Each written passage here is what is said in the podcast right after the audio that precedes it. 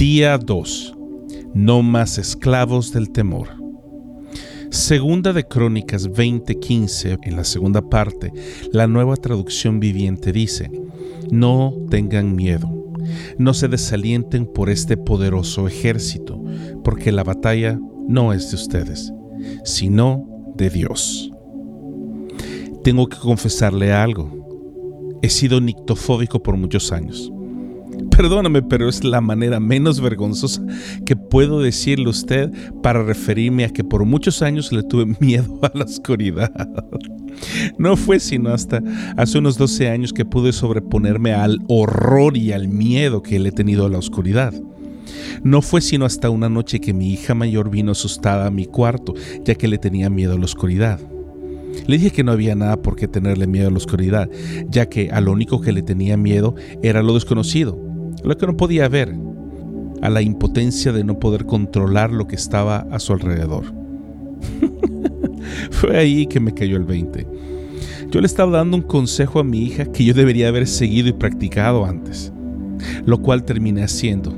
Y después de varios años de terapia y ayuda, puedo decir que ya no le tengo miedo a la oscuridad. No sea que usted le tenga miedo, pero sí sé que todos le tenemos miedo a algo en común, al mañana, temor al futuro.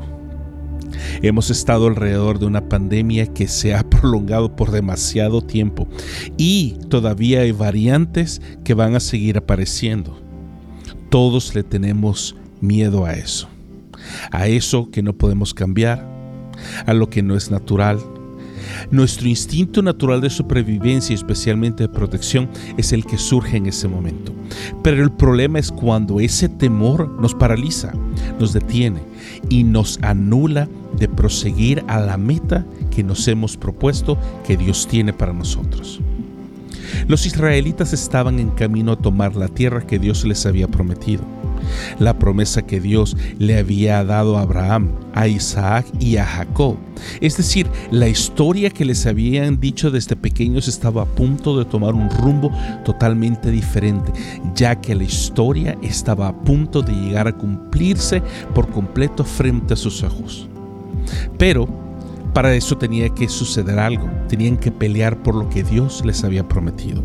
Por lo cual, establezcamos lo siguiente. La batalla es del Señor. Dios ya ganó la batalla que estamos a punto de enfrentar. Es decir, Dios ya ganó por nosotros lo que está frente a nosotros. Y lo único que debemos hacer es tomar lo que Dios ya nos dio.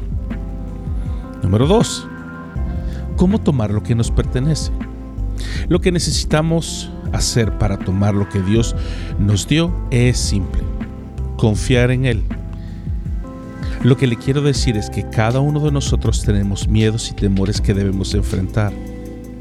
Estos temores los debemos de enfrentar, ya que se ponen en medio de nosotros y la promesa de Dios para nosotros en este nuevo inicio que estamos enfrentando hoy. Y número tres, ocupemos la palabra clave. Si confiamos en Él, debemos hacer lo que Él nos dice. ¿Cómo saber lo que Dios dice? Haciendo lo que estamos haciendo, escuchando su palabra, la Biblia, y buscando encontrar el propósito de Dios para nosotros. Así se hace. Si Dios ya ganó la batalla por nosotros, si confiamos en Él, si buscamos su palabra, ¿por qué estoy atascado en donde estoy sin poder avanzar a ningún lugar? La respuesta es muy fácil, el miedo. ¿Recuerda usted lo que yo le dije que era un nictofóbico? Me refiero a que le tenía miedo a la oscuridad.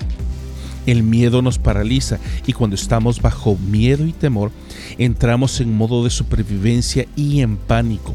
Muchas veces ese estado no nos permite ver ni actuar de manera objetiva para enfrentar las situaciones a largo plazo.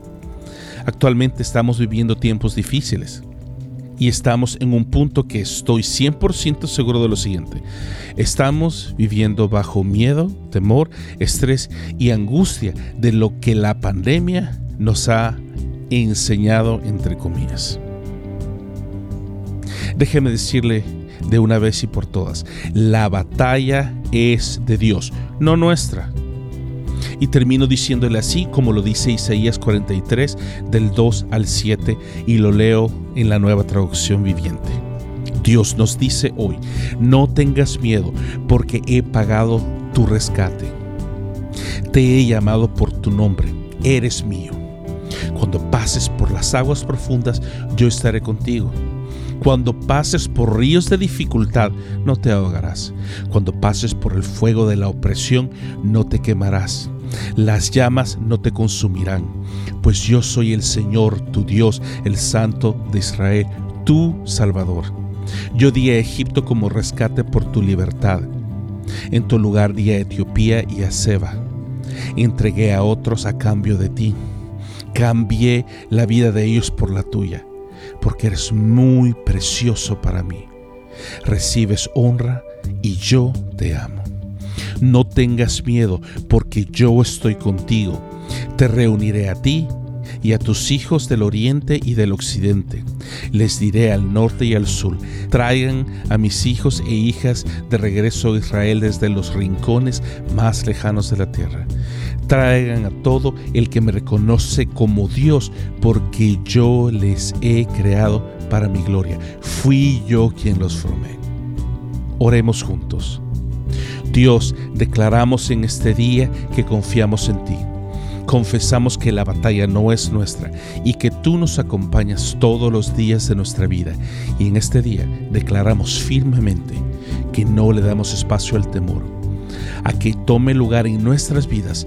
No más temor, no más miedo, no más estrés, porque estás tú conmigo, porque donde quiera que yo vaya, tú estarás ahí. En el nombre de Jesús declaramos lo que dice tu palabra. Amén.